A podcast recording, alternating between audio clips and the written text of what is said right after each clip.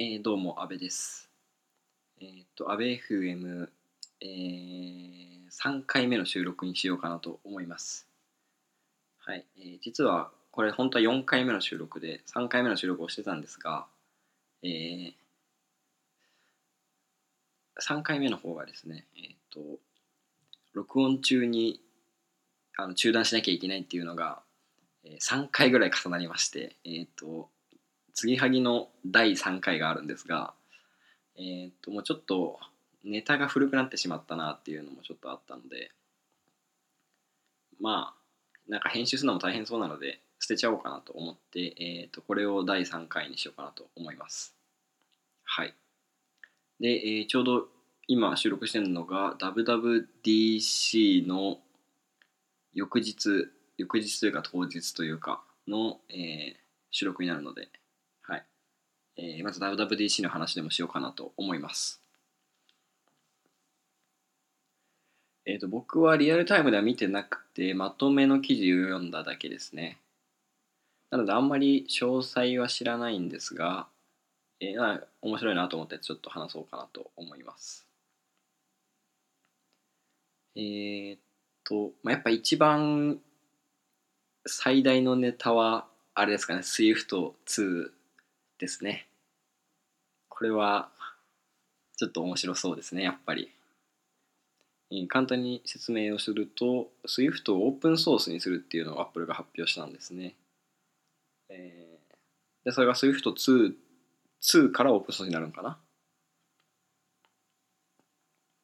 えーなんか、ぶあの、Apple のデベロッパー向けのブログページみたいなとこをさっと読んでみたんですが、SWIFT2 発表しました。なんかいくつかの新しい機能がありますみたいな。で、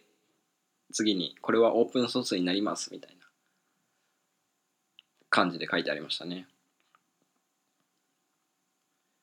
いや SWIFT のやっぱ2、あの、SWIFT1 系から2系への移行がなんかどんだけ大変なんだろうなっていうのは、今 SWIFT 書いてる人、あの、頑張ってくださいっていうふうにちょっとその時は思いましたね。あの早速会社の人であの SWIFT2 を触ってみたって人がいてさすがだな と思ったんですけど。まああのですね社内でも Apple 大好きな人なんですけど。もともとなんか SWIFT で書いてたコードを SWIFT2 にあの移行したって話で、えー X コード7ですかね。の多分あのデベロッパー向けのベータ版を入れてビルドしたみたいなのを聞聞いたというか、えーっと、なんか、社内向けになんかそういうテックネタを、あの、配信する制度があって、まあ、ちょうどその人が、あの、WW、もう奇跡みたいな感じですけど、WWDC の翌日にその人の、えーっと、配信する回がありまして、そこに書いてありましたね。えー個人的にそう SWIFT で書いてたコードを X コード7で SWIFT2 にしてみたっていうのを、まあ、さらっとですけどね、えー文章で書いてあってなんかインテグレーションの機能があるっぽいですね。あの SWIFT を SWIFT2 にあの変換してくれるような機能があるらしくてでなんかそれで問題なくできたっていうふうに書いてありましたね。まあ多分個人でやってるっていうのもあってそんなに規模の大きいコードではないと思うっていうのももちろんあるんですけど、まあ、ちゃんとなんか移行する用の機能を用意してくれてるんだなっていうのは、まあ、ありがたいですね。今年の2015年末に、えー、と公開するみたいな感じでしたかね確か。いやなんかサーバーサイドとかであれですね SWIFT が使えるっていうのはかなり面白いなと思いましたね。これからあの SWIFT の Rails クローンとかそういうのが出てくるんですかね。うん。もう完全に多分あの iOS のアプリケーション的な考え方とは別に単純にその言語としての機能を切り出してサーバーサイド作ったりとかができるようになるっていうことですかね。あんまりその SWIFT 単体で見た時に使い物になるのかどうかっていうのはあんまり僕は、うん、まあほとんど触ったことないのもあってピンとこないですけどね。なんか Java でサーバーサイド書くのと何が違うのみたいなのは思いますね。SWIFT のえーっと結構規模の大きいアプリであの OBC から SWIFT に移行したっていう人の、えーっとブログの記事かな？を読んだことがあって外国の人が書いてて日本語訳を読んだんかな？確か。英語では読んでない気がするな。そこに書いてあったのはあの SWIFT に移行してあのアプリがめちゃ良くなったっていうのを、まあ、結論的には言っていて、まあ、いくつかその理由を述べてるんですけどそのうちの一つがやっぱり、えー、とすごいクラッシュがしにくいアプリになったみたいなことを書いてあって多分型の考え方とか、まあ、あとオプショナル型とかですかね、まあ、そういう仕組みが OBC よりも洗練されていてよりなんか安全なコードが書けるっていう意味だと思いますが、うん、まあそういう意味でも言語として結構なんか優れている点がああるならまあ結構サーバーサイドで Swift 使うとかそういう人が出てきてもおかしくないですね。うん、いやーこれは結構面白そうですね。あとあのこれを聞いてパッと浮かんだのはあのマイクロソフト良かったねみたいな ちょっと思って。リビルドでも話ありましたがもう1ヶ月前ぐらいですかね。あのマイクロソフトがあのビルドっていうカンファレンスかな？をやっていてそこでえっ、といろいろデベロッパー向けの発表をしてたんですがその中でもかなり度肝を抜かれたのがえっ、と Objective-C のをのソースコードを Windows フォン向けにコンパイルできるよみたいな発表をしたんですよね。それがかなり度肝を抜かれてえーっとやりたいこととしては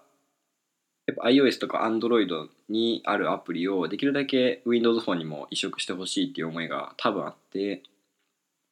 でそういうソースコードをそのまま Windows フォン向けにコンパイルできますか？ビルドできますみたいな。いう発表があってこれはかなりビビりましたね、えーそのあの Objective-C えっ、と iOS の方は Objective-C が今サポートしてなくて、えー Swift はサポート今のところしてないっていう風になったと思うんですがあれはあれですよね Ob-C でこう書いたらこうコンパイルして Windows 向けにするみたいなことのそのコンパイラとか多分そういうところを書いてるってことですよね。うん。あれは 相当びっくりしましたね。えー、Android も同様ですね。Android も Java で書いたやつを確か変換できるみたいな感じで発表してたと思います。まあちょっとそれをふと思い出して、Swift がオープンソースになるっていうのはかなりマイクロソフトには追い風なんじゃないかなと思いましたね。そういうコンパイルするところとかをビルドするところを、まあ、直接自分たちで多分作らなくてもよくなるし、まあ、オープンソースでにするので多分その各 OS 向けにビルドする方法とかを世界中からどんどんそういうノウハウが蓄積されていくと思うのでマイクロソフトにとってはかなりありがたい話なんじゃないかなと思いましたね。うん、これがもうあの WWDC の最大のやっぱトピックだったんじゃないかなと思います。で、えーあとは iOS の話だと iOS9 の発表ですね。正直さっきの Swift2 以外は僕はあんまりピンとくる発表はなかったですね。で iOS でいくとうーんそうだな。ちょっと面白い 面白いというかきあのピッと引っかかったのは僕に。あのニュースアプリをアップルがあのデフォルトでバンドルするようになバンドルというかプリインストールするようになるらしくて、これはちょっと面白いなと思って、えー、とまとめ記事を読んだ感じだとフリップボードっていう海外のそういうニュース記事を読むサービスに、えー近いんじゃないかっていうふうに書いてありましたね。フリップボード僕はあのほどうん基本的には使ったことなくてあの React で盛り上がった時にちょっとあのウェブサイト覗いてみたって感じですね。ちなみにあの何の話かっていうとフリップボードのウェブサイトがリアクト JS で書かれてるんですよね確か。でそあのすごいのがそのリアクト JS で書かれてるんですけど描画をキャンバスでやってるらしいんですよね。だからあの DOM を使ってなくて HTML の。っていうのがすごいらしいっていうのを聞いててちょっとウェブサイトに行ってみたんですよね。そしたらやっぱり あのすごかったですね。えー、Rebuild でも話ありましたけどまあもともとその フリップボードがネイティブアプリから始まった、えーまあ、サービスというか企業らしくてで、まあ、ウェブでそれをやるにあたってやっぱりそのネイティブっぽい UX っていうのをすごい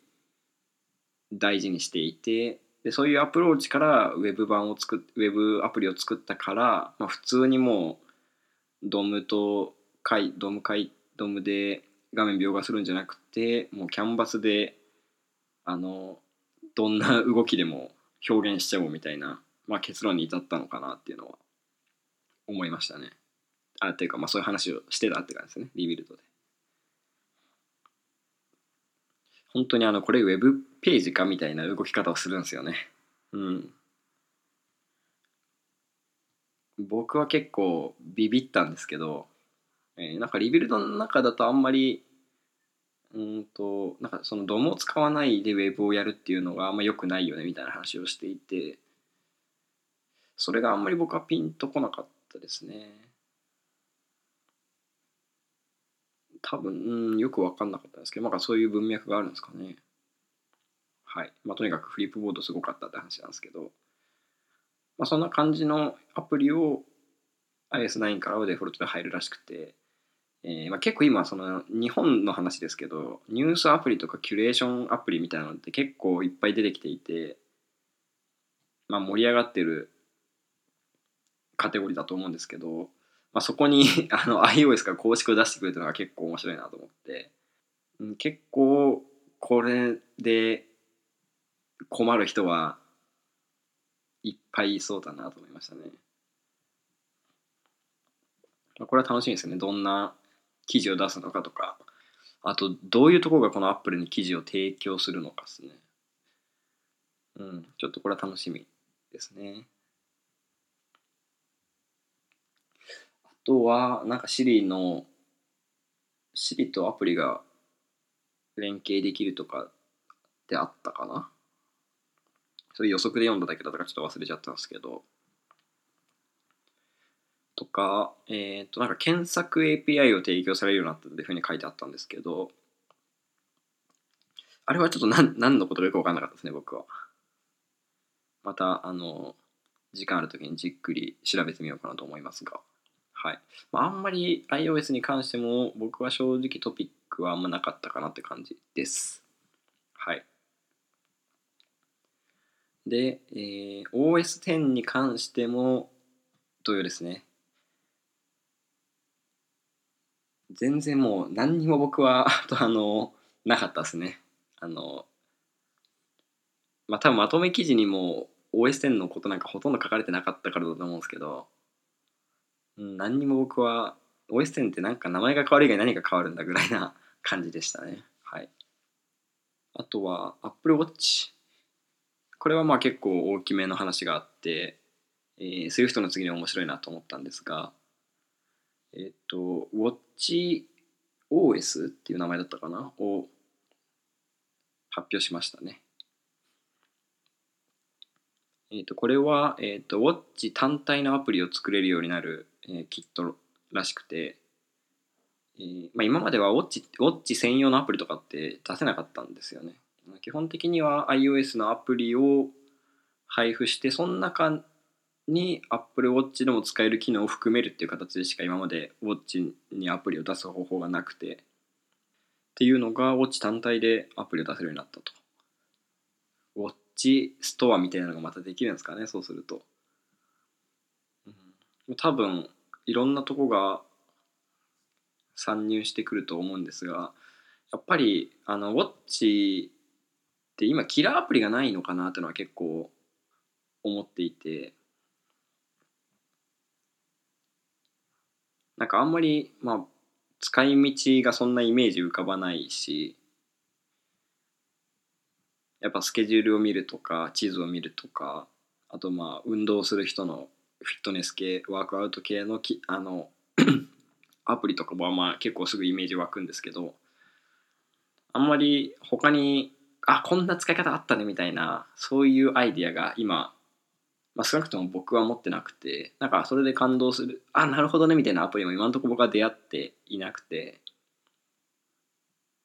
そういうなんかキラーアプリみたいなのがまだないなと思ってるんですよね。それが出てそれをなんか作れるチャンスが広がったっていうのはすごい面白くてぜひなんか僕も挑戦してみたいですよねここは。ウォッチ持ってないですけど。ここでなんかあのあ腕時計でこういうことできたら便利だねみたいなそういう面白いアイデアを出せればあのかなり熱いと思いますね。まだウォッチのアンドロイド含めてウォッチの市場ってこれから伸びていくところでこのフェーズでキラーアプリとかを作れると結構熱いなって思いますね。うん。はい。WWDC はじゃあこんな感じで、えー、次に、えー、 Rebuild の話しましょうかね。ちょうど WWDC の直前に僕はあの Rebuild を聞いていてちょうど Rebuild も WWDC 直前の回を配信していてそれを聞いたんですよね。最初に断りがあってあの今僕ら WWDC のあのちょっと前に収録してるので今から WWDC の予想の話とかしますけどあの聞く人によってはもう WWDC 後に聞いてると思うのでこいつら何言ってんだってなると思いますがみたいな、はい、WWDC 前の収録なのでよろしくお願いしますみたいな断りがありましたね。いろいろ予想してましたね。僕もまだ途中までしか聞いてなくてなんか最あの半分ぐらいまでしか聞いてないのであれなんですがあんま話せないんですが、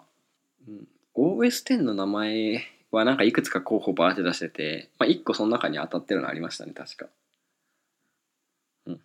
なんかまとめ記事を読んでるよりはあの Rebuild でこういう発表があるだろうとか、まあ、そういう方が聞いてる方がやっぱ面白いですね ワクワクしましたね うんまああれかなリビルドも半分しか聞いてないしあんまり話すことないかな。まあ、えー、これも次回話そうかなと思います。はい。えー、次に、えーと、Google I.O. の話でもしようかなと思いまして、これは、えっ、ー、と、さっき冒頭に喋った、あの、幻の Take3、あ、BFM Take3 みたいなのが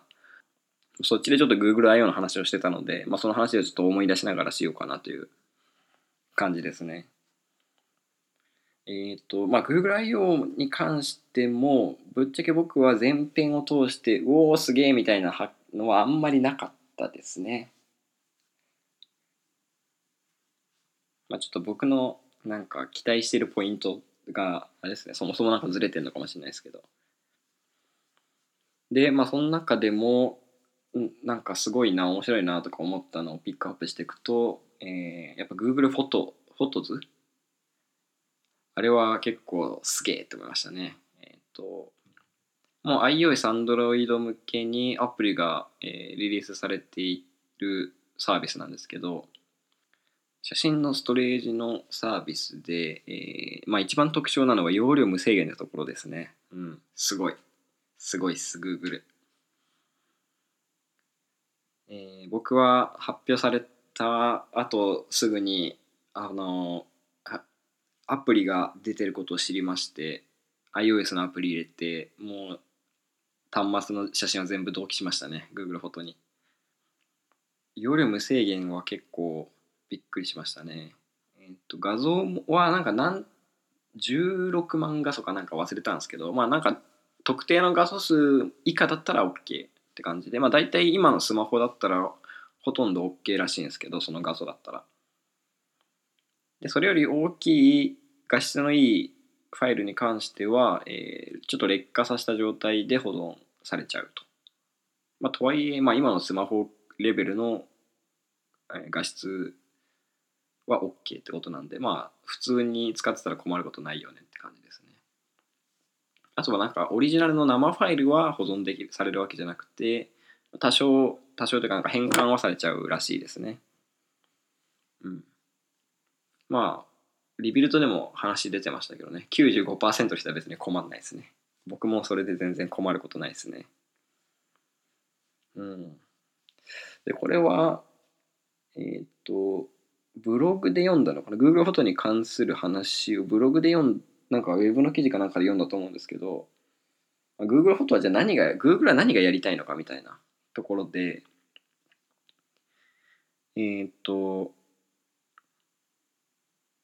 画像が欲しいですよね、多分 Google はっていうのが書いてあって、その記事には。えっ、と、まあ、ただでそのストレージを提供するので、もちろん Google は単純に考えたら採算合わないんですけど、その例えば、その例えば僕のアカウントに紐づいた写真がバーってそこにどんどん保存されていってでそれを Google は解析をするんですよねすることができて、そうすると、あ、このユーザーは、えっ、ー、と、なんだろう、この人とよく写ってるとか、だからこの人とこういう関係があるだろうとか、あと、例えば、猫の写真が多かったら、猫を飼ってるかもしれないとか、この人は猫が好きなんだろうとか、例えばそういうのが予測できるようになって、そうすると広告を出すときにキャットフードの広告を出したりとか、あとはなんかシェアするっていう時に、この人にシェアしたいんじゃないのとか、そういうあの画像からその人のソーシャルグラフ的なのも読み取れるし趣味思考も読み取れるっていう意味で、まあ、広告の事業に還元できる可能性があってまあそのためにややるんじゃないかみたいなまああのなんだろう予測みたいなのがウェブにあって、まあ、これは全然ありえるなとかまあやってるだろうなと思いましたね。うん。まあいいか悪いかは何とも言えないですけどね。そういう情報をなんか一つの企業がどんどん持っててどんどん解析していくのに気味悪いと思う人はまあ当然いるとは思いますね。まあでもそれ以上に、まあ、無料でそれで使えるっていうのはがいいなとは僕は思っちゃいますね。あんまりまだその自分のそういうリアルなデータを抜かれていくとか解析されていくってところに対する恐怖心は僕は今のところなくてあんまり、まあ、気味悪いなと思うんですけどね。まだなんか目立ってそれで困ったこともないのでまあいっかなぐらいな感じで思っちゃいますね今のところ あとあの Google フォトスはあの画像の解析をまあそのしてるので検索機能がすごいらしくて、えー、ブリッジとかで検索するとあの写真の中から本当に橋の画像をピックアップしてくれたりとかあとはリビルドでも話あったんですけど、とんかつって日本語入れたら、なんか本当にとんかつの画像をあの検索して出してくれたりするらしくて、まあ、まさか日本語までできるとはすげえみたいな話をしてたましたね。確かにすごいですね。僕手元でやってみたんですけど、僕のところだとあんまりうまく動かなかったですね。まあにしても、まあ、今後どんどん精度は上がっていくと思いますし、うん、すごいですね。うん、多分僕これから画像は基本的にここにバックアップしてローカルのは消していくみたいな風になりそうな気がするな。うん。はい。あと Google I.O. で面白いなと思ったのが、えっ、と、IoT の OS を発表しましたね。あんまり詳細は僕もわかんないんですが、その IoT 向けの、えーまあ、家電とかそういうデバイスに Android をもっとミニマムにしたような OS を提供するようにするらしいですね。でまあそれとあとその OS となんか通信するための通信プロトコルみたいなのも一緒に発表してましたかね。えーっとまだ発表しただけで公開はされてなくて、えー Google の第3四半期に公開するとか第4四半期に公開するとか書いてあったんですけど、まあ、近いうちに多分出てくるだろうって感じですね。うんこれを多分家電メーカーとかが、えー製品にこの OS を組み込んでくれると家電にアクセスできる API が用意されていて、えー携帯のスマホのアプリからあの電球の明るさを変えたりとかエアコンの温度を変えたりとかができるようになるみたいなことだと思いますね。うん、これも楽しみですね。アップルも去年の WWDC なんですかね。ホームキットっていうあの IoT 向けのあの開発キットを出していて、それもなんか同じ感じなんですかね。アップルが、まあ、アップルと多分提携した家電メーカーとかしか使えないと思うんですけど、そのヘルスキットあのアプリ側の携帯側のヘルスキットとやり取りできるような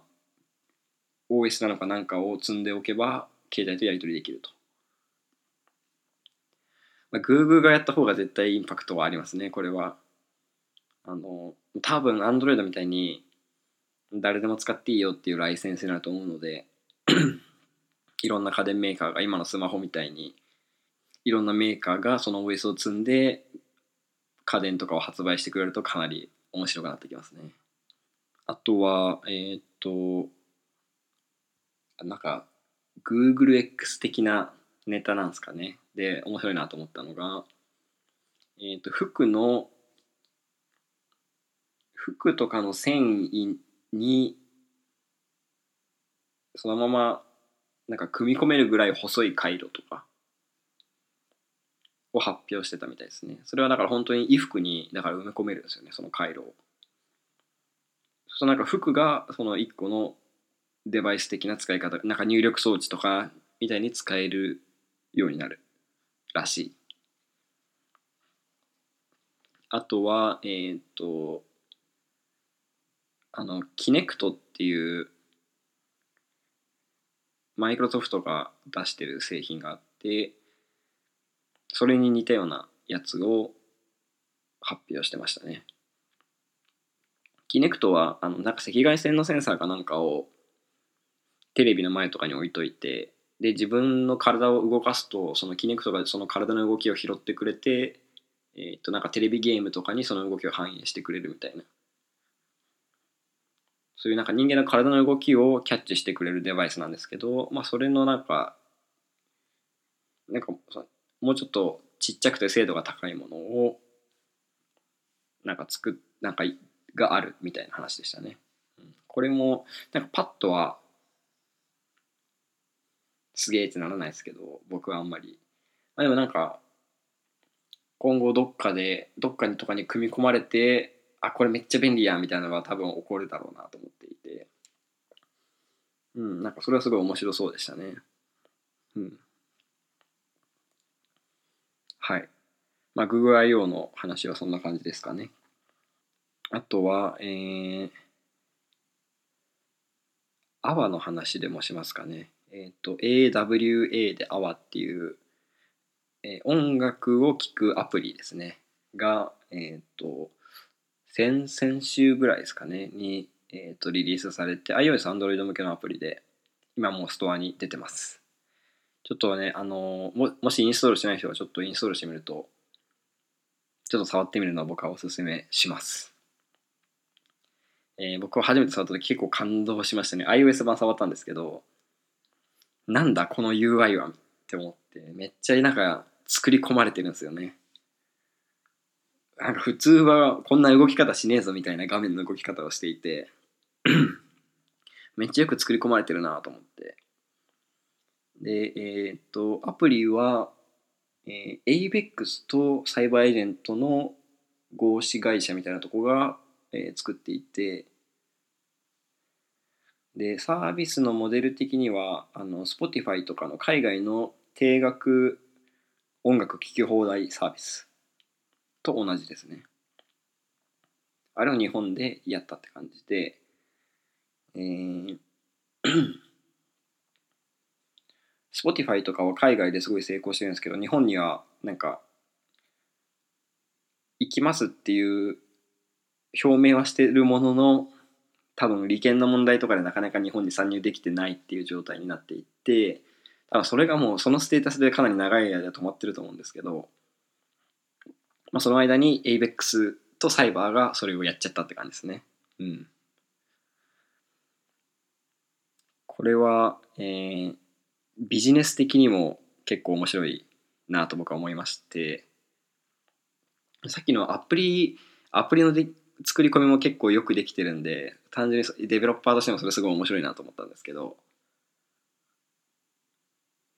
あの久しぶりに僕はアプリを触ってすげえって思いましたね。感動しましたね。その UI 的なところで。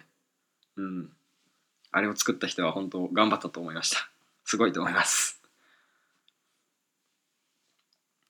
で、えー、なんかビジネス的なところの話をすると,、えーと、その音楽のサブスクリプションのサービスは海外では結構広まってきてる割に、えー、日本では全然まだないんですよね。その強いところが。まあでもその海外でそっちが主流になってきてるってのもあると日本もまあいずれそうなるだろう。っていうふうには言われてて言われていてでまあ Spotify とかが日本に来ようとしてたんですよね。Spotify は利権の関係でできなかったんですけど日本にまだ参入できてないんですが ABEX の社長の松浦さんですかねが僕インタビュー記事を読んだあの話なんですけどその松浦さんとサイバーの藤田さんのインタビュー記事があって その話をするんですが、えーまあ、日本の音楽業界っていう結構なんかでかいあのものを背負ってやってるなっていう感じを僕は受けてそもそも今日本のその CD の売り上げとかですごい減っていって業界が縮小しているっていうフェーズでで、まあ、ここで Spotify みたいなサービスが日本に来て、まあ、うまくやられるとその日本の音楽業界の資本が資本というか、まあ、業界がの、まあ、まあ、資本かとか利益が外国の企業に持ってかれちゃうんですよね。Spotify が日本に来てやることって言えばその日本の音楽のコンテンツをユーザーに売ってでそのお金を自分らは収益にしてるわけじゃないですか。だからそのより日本の音楽のお金が日本に回んなくなっちゃうっていう危機感をすごい持ってたみたいで。でまあそれをやっぱ日本でのサービスでやりたい。日本でなんかややるべきだみたいなのはちょっとあったみたいな。ことが書いてあったと思います。ちょっと 読んだのももうだいぶ前になっちゃったので結構うろ覚えで申し訳ないんですが。でまあ競合が今だと LINE ミュージックが出るとか噂が噂じゃないのもう発表してんのかな LINE が。であとちょうど WWDC でも Apple が発表しましたね。Apple Music だったかな？っていうあの月額定額の音楽聴き放題サービスを Apple もやるって表明をしてるんですよね。で、まあ LINE と Apple が参入してくると結構あの業界的にはでかいなと思うんですけど日本にもすごいインパクトがあることだと思うので。うん、でまあその今後競合が出てくるっていうのはそのインタビューの中でも質問されていて競合が出てくるのではないですかみたいな質問があって。で松浦さんは競合が出てくるのは、基本的にはいいことだと思ってますっていう回答していて、まあ、そもそも日本の音楽業界がなんか生きるか死ぬかみたいなフェーズにあるのでそのそういうサービスができて、まあ、日本のあの音楽の業界のビジネスをあのもっとよくできるとかしていく。もっとあの音楽にお金を払う人が増えてくれたらそれはすごいいいことで業界にとっては。でそういうとこと切磋琢磨できるのは、まあ、基本的にはいいことだと思ってるので一緒に切磋琢磨して頑張ってきますみたいな感じのこと言っていてまあちょっとあの結構視野が広めの話をしてるなと思いましたね。まあ、すごい僕はいいなと思ったんですけど実際あのアップストアとか見てると無料の音楽聴き放題のアプリがすげえランキングに載っていてでやっぱよくできてるんですよねそういうのって。そこそこ。でユーザーも無料でなぜか音楽が聴き放題だからそれはインストールするんですけどそれってあの全然その著作権をガン無視したモデルでえっ、とちょっとこれ昔話題になったんですけどなんかあれ系のその音楽聴き放題系のアプリが出てはアカウントバンされとかアプリが消えみたいなのが出ては消え出ては消えっていうのが結構ずっと繰り返されていて、まあ、多分そういうレコード会社とかから権利違反してるから消してくれとかがアップルに通報があってでアップルがそれを削除するとか 多分そういうことをずっといたちごっこやってると思うんですけどあのアプリはその、まあ、ちょっと昔話題になったのは中国の謎の API を使ってるっていうブログ記事があってそれがめっちゃ面白かったんですけどあのなんかその無料音楽系のアプリをインストールしてえー、とエンジニアの人がですねその解析をしたんですよねアプリを。どこと通信しているのかとか。でなんかワイヤーシャークかなんかのツールを使ってアプリケーションのそのネットワークの通信をキャプチャーしてでなんかどこと通信してるかとかを調べたらなんかあるアプリはその中国の、I、中国 IP のサーバーとなんか通信をしてるんですよね。と思ったらその無料音楽系のアプリはなんかみんなそこの中国のよくわかんないサーバーと通信をしてるってことが分かってでなんか中国にその謎のサーバーがあるみたいな謎の金脈があるぞみたいなのがなんかブログの記事になってて面白かったんですけど、まあ、多分なんかそういうどっかの組織がそういうなんかコンテンツの配信するサーバーを持ってるんですかね違法なサーバーを持っててそれをまあたまたまどっかの裏ルートでそういうのを知ったデベロッパーが個人で開発してるのかそれともなんか組織的にそういうのをやってるかもしれないですね。まあ、多分なんか今出てる音楽アプリも基本的には同じようなロジックだと思いますね。中国かどうかわかんないですけどそういう音源を多分いっぱい持ってる人がいて組織があってそこのコンテンツ API を叩いてやってるとかまあ確かにそれ良くないですよねその音楽業界としては。まあ、それをあのちゃんとお金払って音楽聴こうっていう風になる流れはいいかなと思います僕は。 AWA 頑張ってほしいですね。まあ、 AWA でもいいし、 Apple Music でも LINE でもいいんですけど、まあそういうあの違法なアプリはあの駆逐してほしいですね。できれば。うんって思います。はい。あとは、えっ、ー、と、DDD の話を最後にしようかなと思います。DDD って何ぞやって感じなんですけど、えー、ドメイン駆動開発。ドメインドリブンデザインかな？の略で、えっ、ー、と、あ、違う、ドメイン駆動設計か。うんえっ、ー、と、なんかエリック・エヴァンズのドメイン駆動設計って本を買ったんですよね。ちょっと名前忘れちゃったんですけど。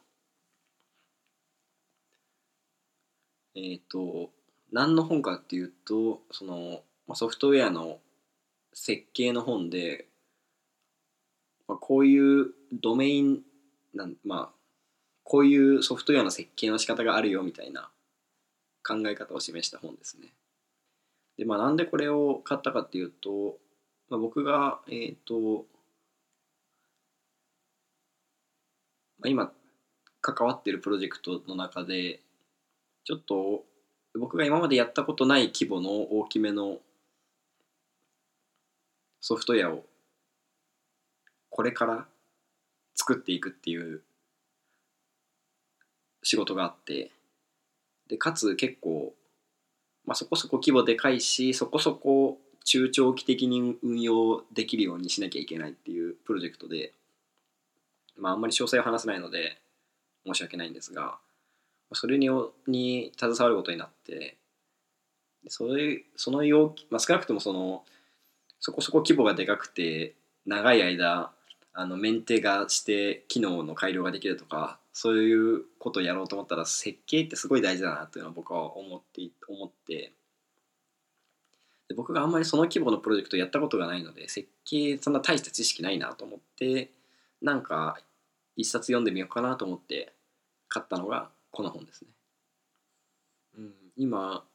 あの Kindle 版か Kindle 版を買いましてまだあの30%ぐらいしか読んでないかな。まだ全然序盤の方しかまでしか読んでないんですけどめっちゃ難しいですねこの本、うん、えー、っとかんまあそもそもそのドメイン駆動設計の考え方が多分ちょっとややこややこしいというか複雑な考え方だからっていうのもあるんですけどあの文章がとにかくすごい抽象的な物言いが多くて、うん、結構何言ってるかよく分かんないなと思って。難しいですね。最初の方はなんかゆっくり時間かけて読んでたんですけどあの理解をしながら読もうと思って。ちょっとあまりに表現が抽象的すぎて一回さらっと読んだ方がいいなと。途中で方針を変えましたね。一回さらっと読んでなんとなく全体像をつかんでからあもう一回読んだ方がいいかもなとは思いました。というわけで今はあんまりなんか複雑な話が出てきてもそんなにもう100%理解せずにサクサク読もうと思ってまあまあそれでも今30%なんで結構時間かかりますね。うんうん。まあでも結構古い本で日本語訳が出たのが2003年なのかな？本が出たのが2003年なのかな？ちょっとよくわからない。忘れちゃったんですが、まあ、結構古い新しい本ではないですね、まあ、ちょっと古い本で、えー、結構ググるとウェブ上にドキュメントがいろいろあるんですよね。なんでまああのそれを参考にするとちょっと分かりやすいかもなと思いましたね。本の中ではあの、まあ、基本的に Java をベースに Java っていう言語をベースにあの例とかサンプルとかを示したりしてるんですが僕は Java はそんな触ったことなくて、まあ、Rails で言ってくれた方が分かりやすいんだけど Ruby で Rails で言ってくれよみたいなのが途中で 結構思ってで案の定 Rails でドメイン駆動設計とかでググるとまあ記事がいっぱい出てくるんでああそういうことねみたいなのは結構それで納得するとこはいくつかあったりしましたね。はい。まあ、DDD の話はこんな感じでまたなんかちょっと本読んでなんかフィードバックできそうなことあったらお話ししようかなと思います。はい。ではえー、っと安倍 FM3 回目はこの辺で。いやこれは投資で、えー、と中断せずにできました。よかった。はい。ではまた次回。ではでは。